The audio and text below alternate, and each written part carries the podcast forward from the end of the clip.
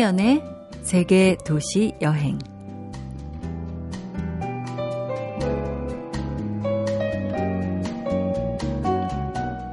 월든 호숫가에 살면서 월든이라는 유명한 책을 쓴 헨리 데이비드 소로가 1851년 7월 어느 날의 일기에서 이렇게 말합니다. 여행자, 나는 이 말을 사랑한다. 우리의 인생을 가장 잘 설명하는 말이 여행 아니겠는가. 개인의 역사란 결국 어디에서 어디를 향해 가는 것이다. 인생을 가리켜 여행이라고들 하죠. 지금은 5월의 한가운데 여기에서 저기를 가도 동네 한 바퀴 돌아도 길모퉁이를 도는 것만으로도 여행의 기분을 느낄 수 있는 좋은 때입니다. 존 레논이 부릅니다. 이매진.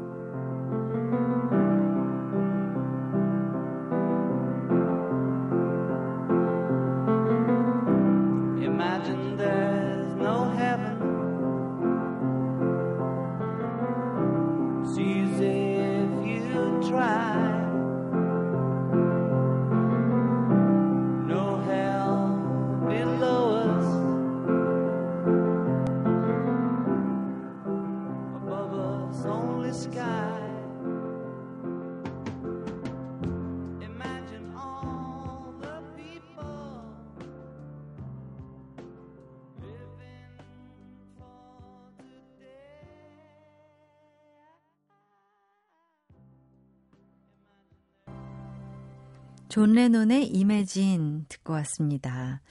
뭘 하기에 딱 좋은 때 5월이죠. 어, 이럴 때 상상하면서 지내는 것도 참 좋을 것 같습니다. 여행에 대한 상상도 좋겠죠? 잠시 후 여행가를 초대합니다.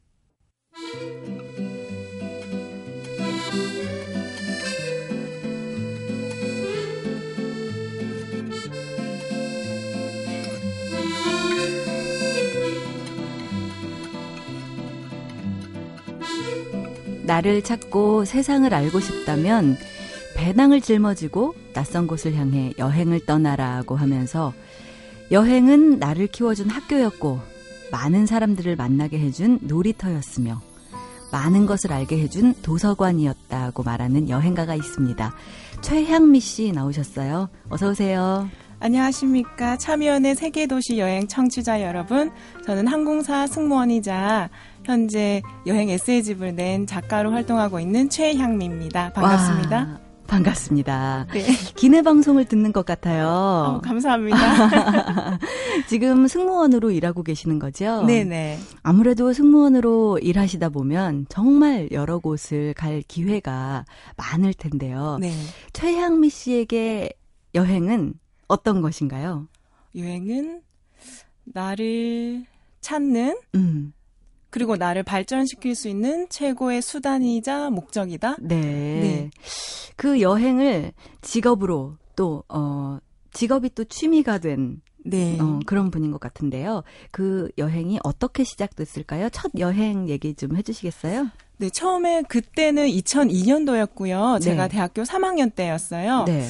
그때는 6개월 뒤에는 제가 대학교 4학년생이 되고 음. 또 취직을 해야 되는데 어, 제가 무엇을 하고 싶은지 또 뭘 해야 잘할 수 있을지 몰라서 네. 그래서 1년 정도 휴학을 하고 네. 여행을 다녀오면 뭔가 방향이 보이지 않을까 음. 그렇게 생각을 해서 2002년에 45일간 유럽으로 떠났던 게 제 생애 첫 여행이었습니다. 아 그래요? 네네. 45일간 어, 정말 길게 다녀오신 거잖아요. 네. 그 첫 여행으로 뭔가 달라진 게 있었나요?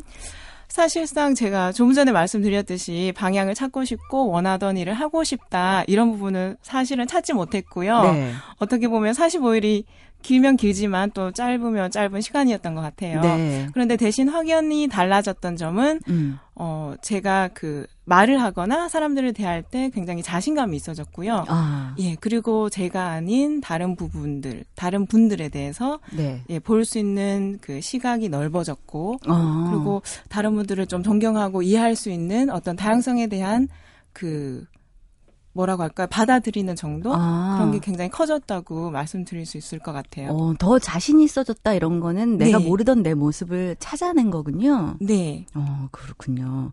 아까 자기 소개하면서 네. 승무원이자 에세이집을 냈다고 이야기를 해주셨어요. 네, 맞아요. 예, 발길 닿는 곳마다 인연이었네. 스튜어디스 미미의 여행 다이어리 이렇게 써 있는데요. 네.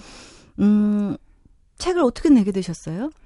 제가 여행은 시작했는지 지금 거의 12년째 돼가고요. 네. 그리고 특히나 승무원이 되고 나서는 다양한 곳으로 많이 가니까 갔다 오고 나서 친구들이나 지인분들께 이러이러한 일들이 있었습니다 하고 말씀을 드리면 음. 어, 굉장히 재미있는 에피소드인데 책을 한번 내보는 게 어떻겠느냐 네. 그렇게 말씀을 많이 해주셨고요. 네. 그리고 또 제가 국문학을 전공해서 어, 제 이름으로 된 책을 한 권쯤은 내고 싶다 그런 네. 생각이 있었고요. 네. 그렇게 해서 그 책은 만들어지게 되었습니다. 아, 그렇군요. 네. 주변의 스튜어디스들한테 아, 여기저기 다닐 수 있어서 참 부럽다 이런 얘기하면 비행이 힘들어서 어디 외국에 맞아요. 나가도 여행할 시간도 없고 에너지도 없다 이런 얘기를 많이 하는데 최영미 씨는 어떠세요? 어, 그분들 말씀에 공감은 하고요. 사실상 저희 체류가 그렇게 길지도 않은 편이고, 그리고 비행이 왔다 갔다 하기 힘드시니까 적절히 또 휴식을 취하셔야 되기 때문에 여행하시기 네. 힘드신 건 정말 맞으세요. 네. 그런데 저는 이제 제 일보다는 여행이 주 목적이어서 아. 그래서 최대한 에너지를 조금 아끼고 네. 그리고 잠자는 시간을 조금 줄여서 그 도시만은 꼭 봐야 되겠다 이런 목표가 뚜렷해서요. 아. 그래서 저는 그 취향지에 가면은 꼭 여행을 하고 돌아옵니다. 아 그래요? 네네. 그러려면 정말 부지런해야 할 것 같은데 네. 그 다녀오신 취향지들 중에 제일 마음에 들었다 뭐 이런 곳이 있다면 좀 소개해 주시겠어요?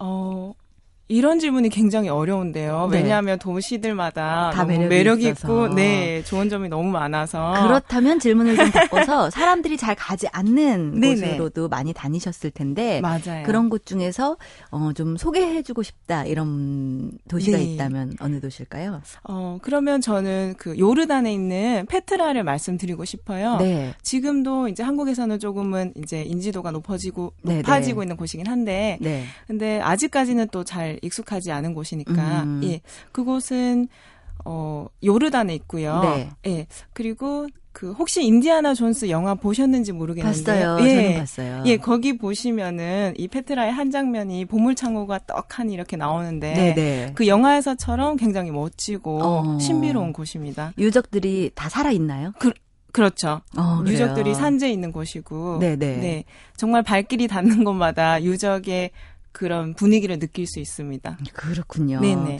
여행을 다니면서 특별히 잘 음악 듣는 음악 있으세요? 어, 지금 생각을 해보면 제가 예전에 스웨덴의 그 스톡홀름이라는 도시를 여행을 했었는데요. 네. 그때 하루 종일 이제 걸어 다니면서 구경을 하고 마지막에 해가 지고 아무도 없는 쓸쓸한 거리를 음. 이제 혼자 걸어서 터벅터벅 호텔로 향하는데 네. 모르겠어요. 저도 왜 그런지 모르겠지만 음. 그 아바의 Thank You for the Music 이 음악이 네. 이렇게 입에서 술렁술렁 이렇게 나오더라고요. 아. 마 여행을 해서 기분이 좋았다 아니면 아. 여행할 기회를 줘서 감사하다 뭐 이런 네. 의미인지는 모르겠어요. 아무튼 음. 그래서 그 노래가 지금 기억이 나네요. 네. 네. 그러면 그 노래 함께 들어볼까요? 아바의 Thank You for the Music.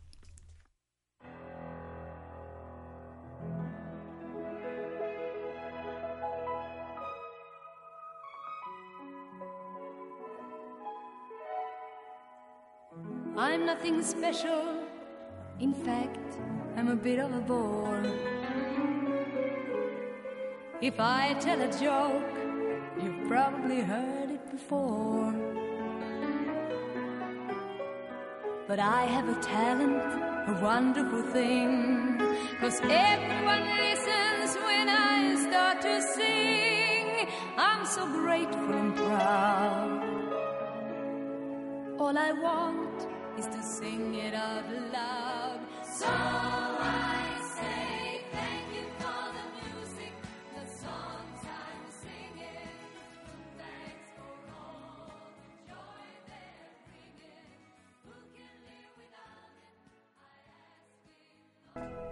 참여연의 세계 도시 여행 땡큐 포 더 뮤직 아바의 음악 듣고 왔습니다. 여행을 좋아하셔서 여행을 잘 하기 위한 직업까지 선택하신 최향미 씨와 이야기를 나누고 있습니다. 어, 비행을 하는 직업이니까 비행을 하면서 둘러본 나라들이 많을 거라는 생각이 드는데요. 네. 몇개 나라, 몇 개 도시 정도 다녀오셨나요? 현재까지는 제가 그 헤아린 음. 국적은 그러니까 나라는 네네. 67개 나라고요. 67개. 예, 예. 예. 그리고 도시는 제가 따로 세보진 않았는데 아마 150개 도시는 넘지 않을까요? 아, 그렇군요. 네네. 하긴 12년째 여행을 하는 일을 하고 계시니 얼마나 많이 다니셨겠습니까? 이렇게 오랜 시간 여행을 다니면서 좀 여행에 임하는 태도나 또 처음에 그 느낌이 좀 달라지진 않았는지 궁금합니다. 어, 물론 달라진 것 같아요. 예를 들자면 처음에는 어, 이 성을 봐야 되겠다. 아니면 음. 이 궁전을 꼭 봐야 되겠어. 네. 이런 어떤 단순한 둘러보기식의 여행이었고요. 네. 그리고 아침부터 저녁까지 발이 부서지도록 걸으면서 음. 다 내가 계획한 것들을 보겠다 이런 여행이었다면 네. 요즘에는 조금 늦을막히 일어나서 음. 조금 커피도 한 잔 하면서 뭐 오늘 둘러볼 것들 특히나 둘러본다기보다는 제가 체험할 수 있는 것들 네, 네. 예, 그런 거 위주로 조금 바뀐 것 같아요. 아 그러면 뭐 관광을 중심으로 하던 여행에서 네. 뭔가 체험할 수 있는 거라면 어떤 거예요? 예를 들자면 뭐 어. 오페라를 본다든지 아. 니면은뭐 빙하를 보면은 그, 그 보는 거에서 그치지 않고 내가 직접 빙하 위에 올라가서 어, 트레킹 뭐 이런 거 해본다든지 뭐 탱고 쇼를 보는 거에서 그치지 않고 탱고 교습을 직접 받아본다든지 아 그래요? 예, 예, 이런 체험으로 좀 바뀐 것 같아요. 어 그런 거는 미리 알아보고 가시나요? 미리 알아볼 때도 있고요. 아니면은 현지인이나 아니면 또 여행을 오신 다른 관광객들을 통해서 그 음. 그 자리에서 정보를 얻는 경우도 있고요. 어, 그렇군요. 네. 탱고 교습 이런 거는 진짜 생각도 안 해봤는데요. 좀 도전 의식이 있으신가 봐요. 저는 보는 것보다는 제가 하는 게 더 재밌더라고요. 아, 그래요? 네. 그러면 탱고도 잘 추세요? 아, 그때 교습을 별로 많이 받지 못했는데요. 네. 그래도 어, 강사님이 나쁘지 않다고 칭찬해 주셨습니다. 그렇군요. 네. 자, 그러면 지금까지 다니면서 잊을 수 없는 어떤 추억을 만들고 오신 어떤 장소가 있으세요? 어, 지금 생각해 보면 제가 호주를 꼽을 수 있겠는데요. 네. 예, 왜냐하면 제가 머물렀던 기간도 1년으로 굉장히 오. 긴 기간이었고, 네. 그리고 거기서 제가 또 다양한 활동들을 많이 했었고, 아. 많은 사람들을 만났고요. 예를 들자면 뭐 기본 그 목적은 어학 연수였지만 아, 네. 네 근데 거기서 이제 뭐 CV라고 해서 자연 봉사 활동 음. 아니면 또 우프라고 해서 농장 체험 같은 것도 할 수 있거든요. 네, 네. 네 그런 것도 해 보고 또 농장 그 뭐 그 농장에서 토마토를 딴다든지 이런 체험도 한번 해보고요. 어. 네. 그리고 또 뭐 스카이다이빙이나 세일링 같은 이런 다양한 것도 해보고 많은 친구들도 만났고요. 네. 그러면 직장에 네. 들어가기 전에 어학연수로 호주에서 계셨던 거예요. 네, 네. 아, 그러면 1년이나 있었으니까 정말 아예 생활인으로 이렇게 그렇죠. 생활을 하셨겠군요. 그렇죠. 그래서 어. 저의 제 2의 고향 같은 느낌이죠. 네. 그 여행자들은 하나씩 다 제 2의 고향이 있더라고요. 네. 어, 아까 이야기 Thank You for the Music 이야기 하면서 뭐 네. 스톡홀름에서는 혼자 걸으면서 이렇게 흥얼거렸다 이런 말씀 하셨는데 네. 각 여행지 도시에서 이렇게 여행을 할때 주로 함께 하시는 편이세요? 아니면 혼자서 이렇게 시간을 보내는 편이세요? 물론 같이 이렇게 둘러볼 사람이 있으면 굉장히 네. 좋은데요. 근데 없다고 해서 여행을 음. 미루지는 않거든요. 네. 없을 경우에는 혼자 나섭니다. 어, 그래요. 네. 혼자 여행할 때 팁 같은 거 있을까요? 어, 일단은 요즘 전 세계적으로 많이 위험하고요. 네. 또 소매치기도 많고 이래서 최대한 현지인으로 보이기 음. 너무 백팩을 메고 배낭여행자처럼 보이지 않고 좀 현지인처럼 네. 여유도 조금 부리고요. 어. 그리고 일단 영어나 어떤 한 가지 언어를 더 할 수 있다는 건 굉장히 큰 장점인 것 같아요. 네. 왜냐하면 그 소통을 또 원활하게 할 수 있고 거기에서는 정보라든지 뭐 감동이나 이런 것도 다양하기 때문에 네. 그 언어를 한 가지는 뭐 잘은 아니더라도 음. 조금은 하셔서 가시면 참 좋을 것 같고요. 그럼 최영미 씨는 네. 영어하고 또 아랍어 하시나요?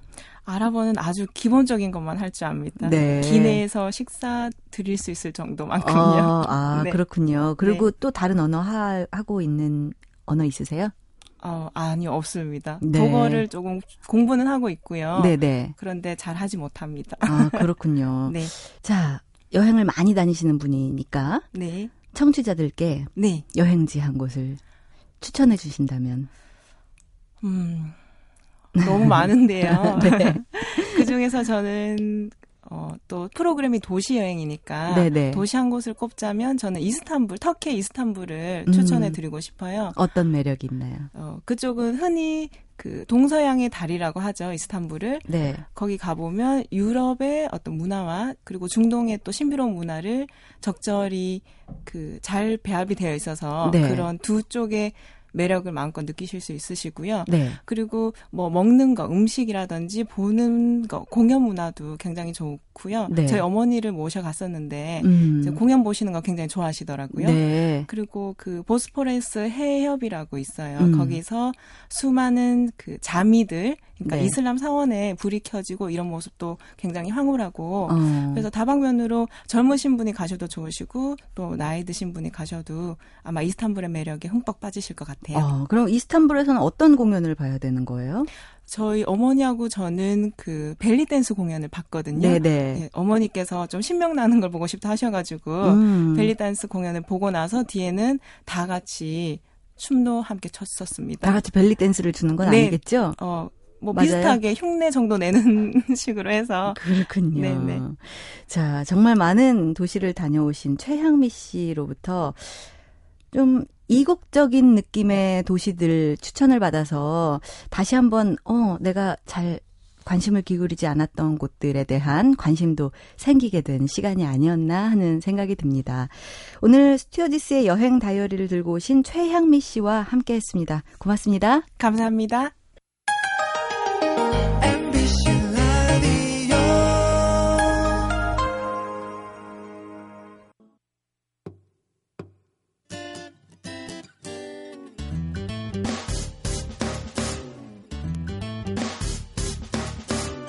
기쁠 때면 내게 행복을 주는 슬플 때면 나의 눈물 닦아준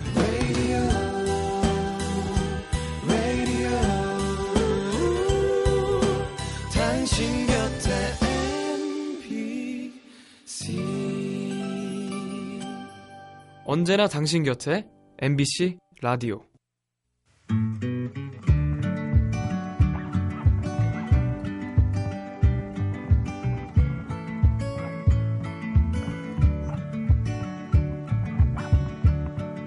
면접 볼 때 회사 측에서 이렇게 말했다고 합니다. 월급 적고 야근 많고 휴일 없고 일도 많다. 그러자 면접 보러 온 사람이 물었죠. 그럼 좋은 점은 뭔가요? 돌아온 대답은 이랬습니다. 영화는 공짜로 실컷 볼 수 있다. 아마 영화와 관련된 일을 하는 회사였던 모양이에요. 영화는 공짜로 실컷 볼 수 있다. 매력적인 조건입니다. 영화로 떠나는 여행, 영화 여행자 김세윤 씨 나오셨습니다. 어서 오세요. 네, 안녕하세요. 네. 네. 영화 공짜로 실컷 보시죠? 네. 제 얘기네요. 행복하신가요? 다른 조건은 다 좋은 게 없는데 네. 영화만 실컷 봅니다. 어, 네. 그래도 좋을 것 같아요. 그렇죠. 아 근데 음. 정말 뭐 자주 누가 이렇게 물어보면 늘 하는 말이지만 영화 보는 건 좋은데 네. 영화를 누구랑 어디서 보느냐의 추억이 없는 거는 좀 어, 슬퍼요. 일로 봐야 하니까. 거의 매일 2시에 비슷한 공간 자리에서 비슷한 기자 평론가들과 어. 어. 그 영화를 보게 되니까 네. 사실은 영화는 그 영화도 중요하지만 음. 여행도 그렇잖아요. 그러니까 뭐 똑같은 여행지를 가도 음. 여행지를 간 게 중요한 것보다는 맞아요. 거기 누구랑 음. 가느냐, 어떤 음. 방식으로 가느냐. 사실 맞아요. 그게 더 기억에 남는 것처럼 음. 영화를 보긴 보는데 음. 그 영화를 함께 언제 어디서 뭐 뭘뭐 뭐 이런 기억 기억이 같이 남아 있질 않아요. 그렇네요. 영화에 대한만 기억이 남아서 그건 좀 슬프죠. 방법은 있어요. 두 번 보시는 거. 그래서 두 번 보기도 해요. 아, 그렇죠. 네, 두번 보기도 하고. 근데 이거를 어. 직업으로 하게 되면 심지어 음. 두번 보는 걸 즐, 이제 즐길 수도 있는 그런 경지에 이릅니다. 그러게요. 네. 그리고 어 김세윤 작가 덕에 또 네. 영화를 보는 새로운 시선을 갖게 된 분들도 꽤 네. 많다는 게 또 하나의 좋은 점 아닐까 싶습니다. 그러길 자, 바랍니다. 네. 오늘 어떤 영화 갖고 오셨나요? 네, 그 지난주에 노 부부의 그 여행 얘기를 해드리면서 네. 함께 떠오른 영화라서 어, 음. 어, 이번 주에도 약간 그 결혼한 사람들의 어. 네. 방송용은 아니지만 유부들의 네, 네. 어, 여행 이야기 한 편을 더 준비했습니다. 어. Before Midnight. 어. 음, 이건 뭐 그 1995년 Before Sunrise부터 시작해서 Before Sunset을 거쳐서 네. Before Midnight이 완성되기까지 18년이 걸렸거든요. 네. 그래서 아마 그 시리즈를 다 챙겨 보신 분들은 음. 그냥 Before Midnight이라는 음. 제목만 들어도 약간의 탄식을 하게 됩니다. 아, 음, 아.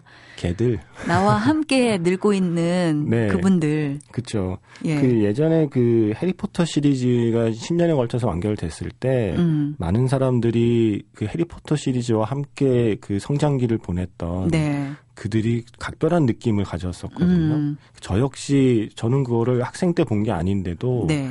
제가 그때 기자 초년병 시절에 해리포터 1편 취재를 하러 음. 영국에 갔던 기억이 있어서 네. 마치 그거는 그냥 제가 그, 그 뒤에 10년의 세월이 흘렀잖아요. 어.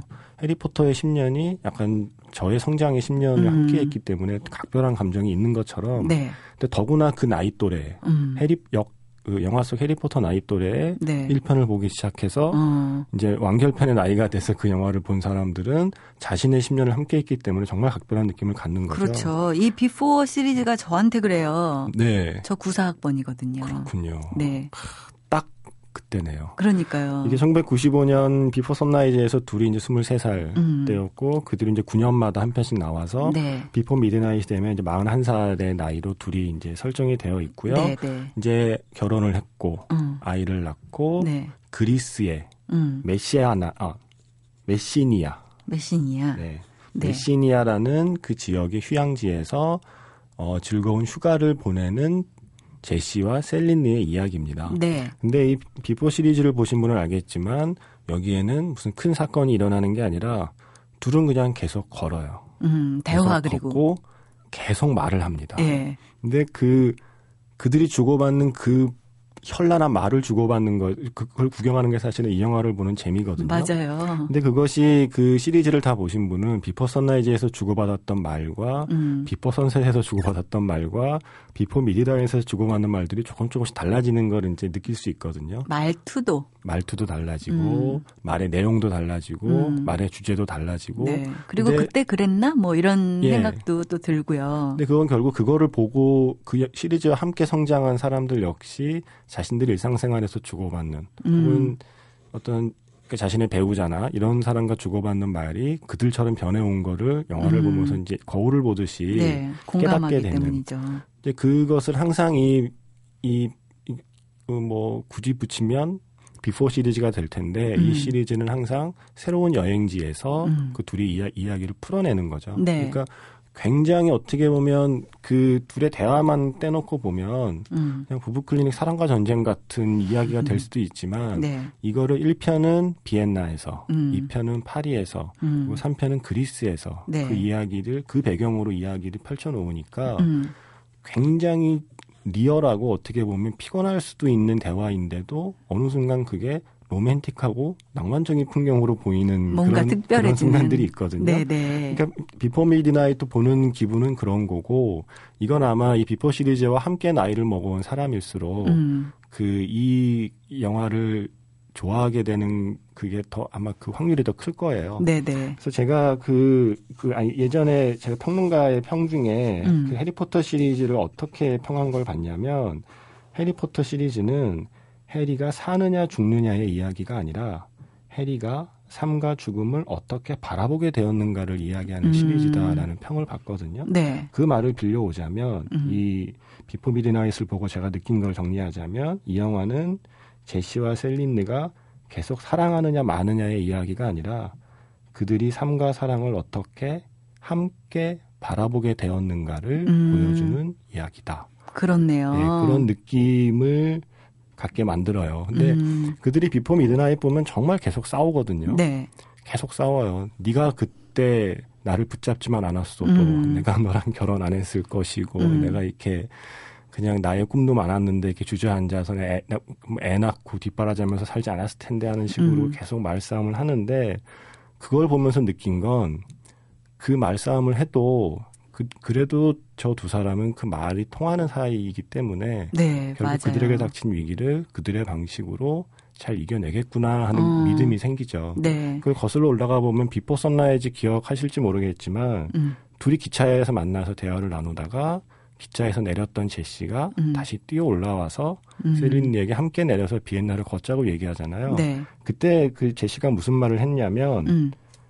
계속 너랑 얘기하고 싶어. 음. 우린 뭔가 통하는 것 같아. 음. 그러니까 여기서 같이 내리자라는 얘기를 했거든요. 네. 그러니까 계속 얘기하고 싶고 뭔가 통하는 사이라는 그 사실만은 18년이 지나도 사실은 변하지 않았습니다. 어, 비포 미드나잇을 보면 한편으로는 두 배우를 보면서 에단 호크가 저렇게 어 줄리 델피가 저렇게 예전에 비해 너무 많이 펑펑해짐에 좀 펑퍼짐해진 거 아니야? 그럼 마치 그, 그 18년의 세월이 나에게도 그 세월이 있을 텐데. 음, 나도, 대사에도 그런 네. 이야기가 녹아 있잖아요. 저 배우들도 저렇게 나이를 먹었는데 음. 나도 이만큼 나이를 먹은 거네 하는 생각에 서글퍼지기도 하지만 음. 한편으로는 그래도 저 둘은 그때나 지금이나 여전히 말이 참 잘 통하는 사이니까 맞아요. 저들에게 닥쳐올 앞으로 또 닥쳐올 영화로는 만들어지지 않겠지만 음. 어, 지난 18년의 세월은 영화로 담아냈지만 음. 이들에게 남아 있는 앞으로의 18년의 세월은 영화로 담기지 않아도 음. 지금처럼 잘 이겨내겠구나 음. 하는 생각을 하게 만드는 영화입니다. 양쪽을 다 이해하게 되더라고요. 그렇죠. 처음에는 네. 아우 저는 이제 여자니까 네. 아, 왜 이렇게 에다 놓고 조금만 이해해주면 될 것 같은데. 네. 그러다가 또 다시 또 에다 놓고의 입장도 또 이해를 하게 되고 사실 현실에서는 상대방의 입장을 이해하기가 굉장히 어렵잖아요. 음, 우리가 보통 화성에서 온 남자, 금성에서 온 여자라고 하는데 네. 어, 이 영화는 화성에서 온 남자와 금성에서 온 여자가 결국 지구라는 별에서 어떻게 살아야 되는가에 대한 음. 이야기입니다. 네. 금성에서 온 여자를 화성으로 데려갈 수도 없는 노릇이고 음. 사실은 모든 문제는 거기서 시작되거든요. 네. 그러니까 자기별로 자기별의 법칙에 맞게 살기를 원하기 때문에 음. 벌어지는 문제를 이 두 사람은 둘 다 각각 자기 별을 떠나서 지구라는 별에서 우리 둘 다 여기 적응하고 살아야 된다는 사실을 알고 있는 네. 커플이니까 그 커플들의 대화와 대처 방식을 보면 사실은 배우는 것도 많죠. 음. 물론 부럽기도 하고 네. 저런 상황에 사, 상대가 반격할 수 없을 만큼 저렇게 말을 잘했으면 좋겠는데 어, 정말. 그런 좀 부러움도 있긴 하지만 네. 이렇게 어떻게 보면 굉장히 피곤할 수 있는 두 커플의 티격태격하는 이야기를 음. 그리스의 그 아름다운 풍경과 바다와 골목과 돌담과 카페에서 음. 그 이야기들을 주고받는 모습을 보고 있으면 막연한 막연한 판타지가 생기죠. 네. 나도 저런 곳에 가서 싸우면 그 음. 싸움조차 어쩌면 낭만적일 수도 있을지도 모르겠다는 그러게요. 막연한 판타지도 생기는 영화가 바로 비포 미드나잇이었습니다. 네. 자, 비포 미드나잇 다시 한번 생각해 보면서 오늘은 어떤 음악 들어볼까요? 음, 음, 그리스가 배경이다 보니까 그리스 가수의 노래가 영화 끝에 쓰였고요. 네. 이아에나 탱고라고요. 네. 이아에나 땅고. 뭐 음. 영어로 하면 탱고를 위하여 정도의 음. 번역이 되는 그 해리스 알렉시우라는 그리스 가수의 노래가 쓰였습니다. 그래서 네. 이 노래 준비했습니다. 네. 해리스 알렉시우의 이아 에나 땅고 들으면서 영화 여행자 김세윤 씨와 어, 시간을 마칩니다. 오늘 고맙습니다. 네, 고맙습니다.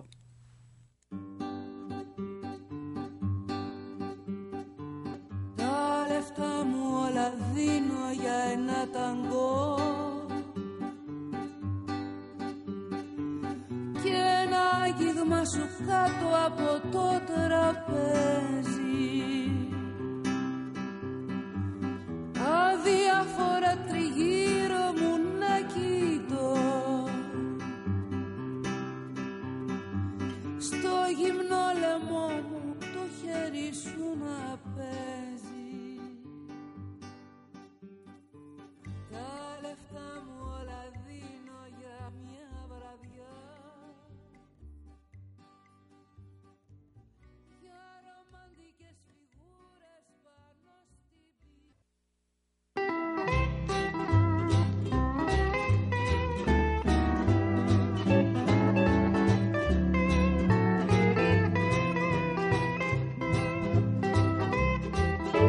냉면 먹는 데 있어서 자기를 따라올 자 없다고 자부하는 냉면의 고수가 이렇게 말합니다. 면은 이로 끊어 먹는 게 아니라 목구멍으로 끊어 먹어야 진정한 맛을 느낄 수 있다. 자, 맛의 세계는 굉장히 주관적이고 광활합니다. 맛있는 세계 여행 오늘도 박찬일 셰프 나오셨습니다. 어서 오세요. 네, 안녕하세요. 안녕하세요. 저는 냉면 되게 좋아해요. 벌써 줄 서던데요. 네. 앞에. 예. 날씨 때문이기도 네. 하고요. 냉면이야말로 정말 사계절 춥지만 먹을 수 있는 그런 음식 아닐까 하는 생각이 예, 드는데요. 겨울에 원래 먹는 게 냉면의 진미라고 해서 고수들은 아, 겨울에 가고 목으로 끊어 먹고 어, 선주 후면이라고 꼭 술 먼저 하고 아 이런 그런가요? 분들이 있습니다. 자 오늘은 그 정말 맛의 세계, 광활한 맛의 세계 중에 어떤 세계로 예, 날것. 예, 야, 날것 그러니까 정말 바로 육회나 그 생선에 떠올리시네. 네. 예, 그거 맞습니다. 예. 어 맞습니다. 회는 뭐 육회도 좋아하십니까? 저는 좋아합니다. 특히나 그 계란이 있는 부분을 저는 더 좋아해요. 아, 노른자 부분. 싹 올려서 네네. 버무려서 네. 참기름 한 방울 떨어뜨리고 네네. 네, 육회 맛있죠. 어, 어, 공자가요. 네. 어, 예전에 어, 회는 어, 가늘게 썬 것을 싫어하지 않고 이렇게 우회적으로 그러니까 가늘게 썬 회를 좋아하셨다, 어. 좋아했다는 얘기인데요. 네. 그 거기서 나온 회가 고기냐 아니면 생선회냐 가지고 음. 어, 논쟁을 벌이는 게 바로 회 좋아하는 사람들입니다. 네. 예, 공자가 그 시절에 무슨 회를 먹었겠어? 육회지 뭐 음. 이러고 아니야 그때도 회를 먹었어. 음. 그래서 어, 따지는 분들도 있는데 어쨌든 날 것이란 것은 네. 어, 사람들에게 좀 원시적인 욕망을 줍니다. 음. 그래서 스테이크도 이렇게 피 뚝뚝 떨어지게 에, 해서 좋아하는 분, 좋아하시는 분도 있죠. 네. 그렇듯이 회의 맛은 그건 그것대로 독특한 미각이 있다고 생각합니다. 네. 그래서 심지어 유럽에 혹시 가서 회 잡숴보셨어요? 어, 예전에 네. 그리스 출장을 갔다가 예. 한달 동안 동양 음식을 못 먹었다면서 네. 저희 팀이 회를 먹으러 같이 갔거든요. 예. 회는 아니고 이렇게 회전 초밥집이었던 예, 예, 것 예. 같아요. 일본식이었구나. 네. 네. 근데 어 일본 분도 안 계시고 그리스 분이 네. 만들어준 회였어요. 예. 그래서 저는 그래도 좀 회가 나오는 부분을 저는 먹었는데요. 먼저 네. 가 계신 분들은 그냥 오이 김밥을 예. 드시고 계시더라고요. 만 김밥 그냥 드- 예. 그거를 네. 근데 거기서는 그냥 회인 줄 알고 그렇죠. 예. 초밥인 줄 알고 초밥은 맞죠? 뭐 이렇게 회인 줄 알고 드셨던 네. 그러니까 분들도 제대로 계시더라고요. 이렇게 뭐 수련이 안 된 거죠. 네네. 또 그쪽 사람들이 회나 초밥을 잘 모르니까. 예, 예. 그런데 이태리는요 네. 정식으로 회를 먹어요. 음. 원래부터 육회, 아니요 육회는 원래 먹죠. 생선회도 생선회를 먹어요? 먹어요. 어, 그래요? 그래서 그 이탈리아 지도를 이렇게 보면 구두 뒤축 부분 있죠. 네. 거기가 그리스하고 접경이죠. 건너면 음. 바로 그리스인데요. 네. 그 지중에서 나온 생선을 그냥 레몬즙 뿌려서 기름 뿌려서 그냥 먹습니다. 음. 오. 그래서 그런 횟집이 있어요. 네. 근데 심지어 우리보다 더 회답게 먹습니다. 아, 우리는 그래요? 그래도 조개회 이런 건 안 먹잖아요, 거의. 어.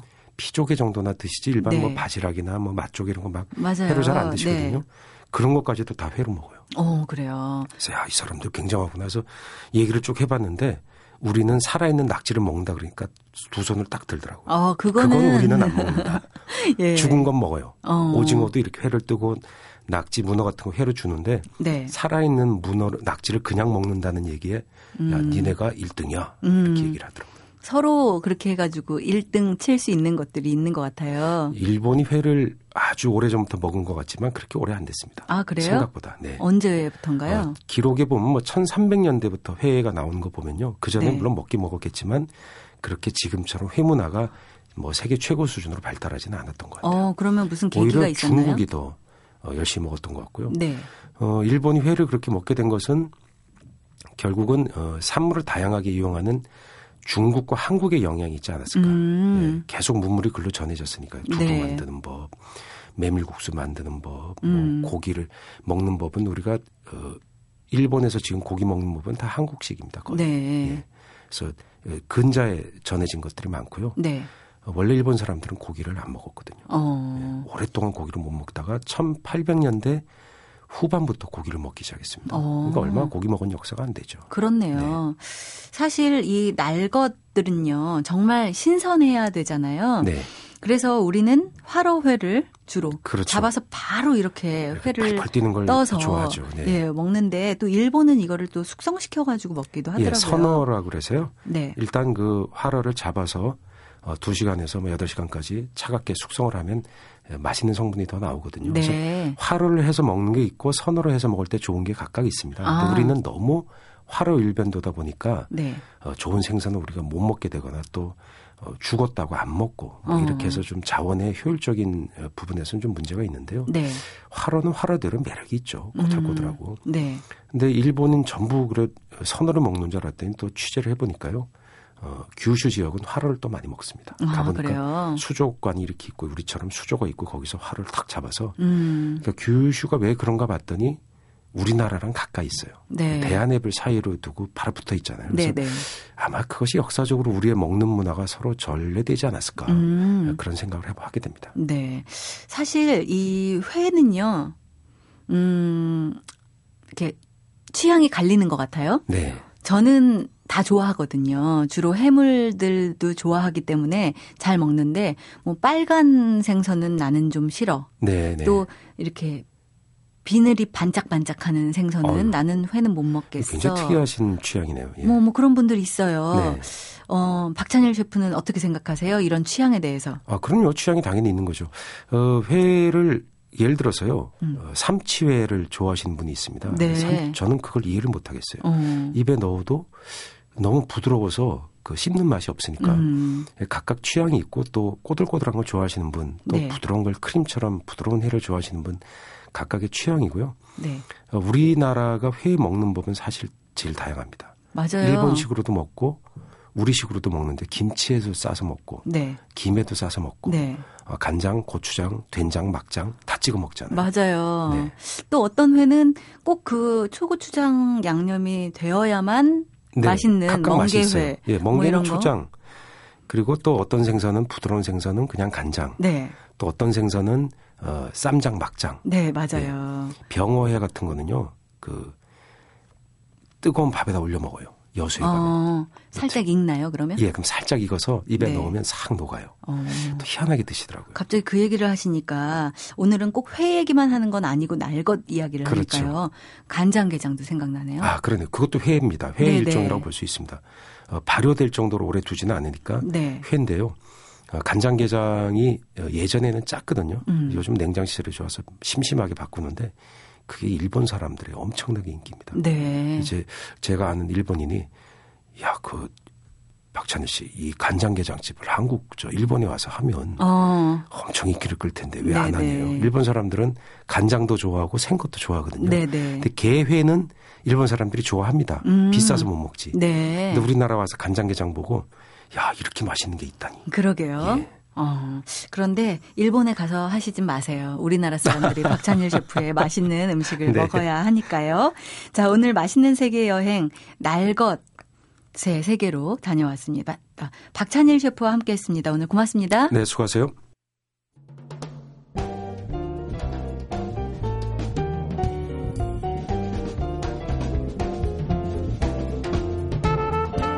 옛날 동네, 초등학교 앞, 이런 곳 가본 적 있으세요? 기억보다 조금은 초라하죠. 이럴 줄 알았으면 그때 사진 좀 찍어둘 걸 싶을 때가 있는데, 오늘도 나중에 기억해 보면 그럴까요?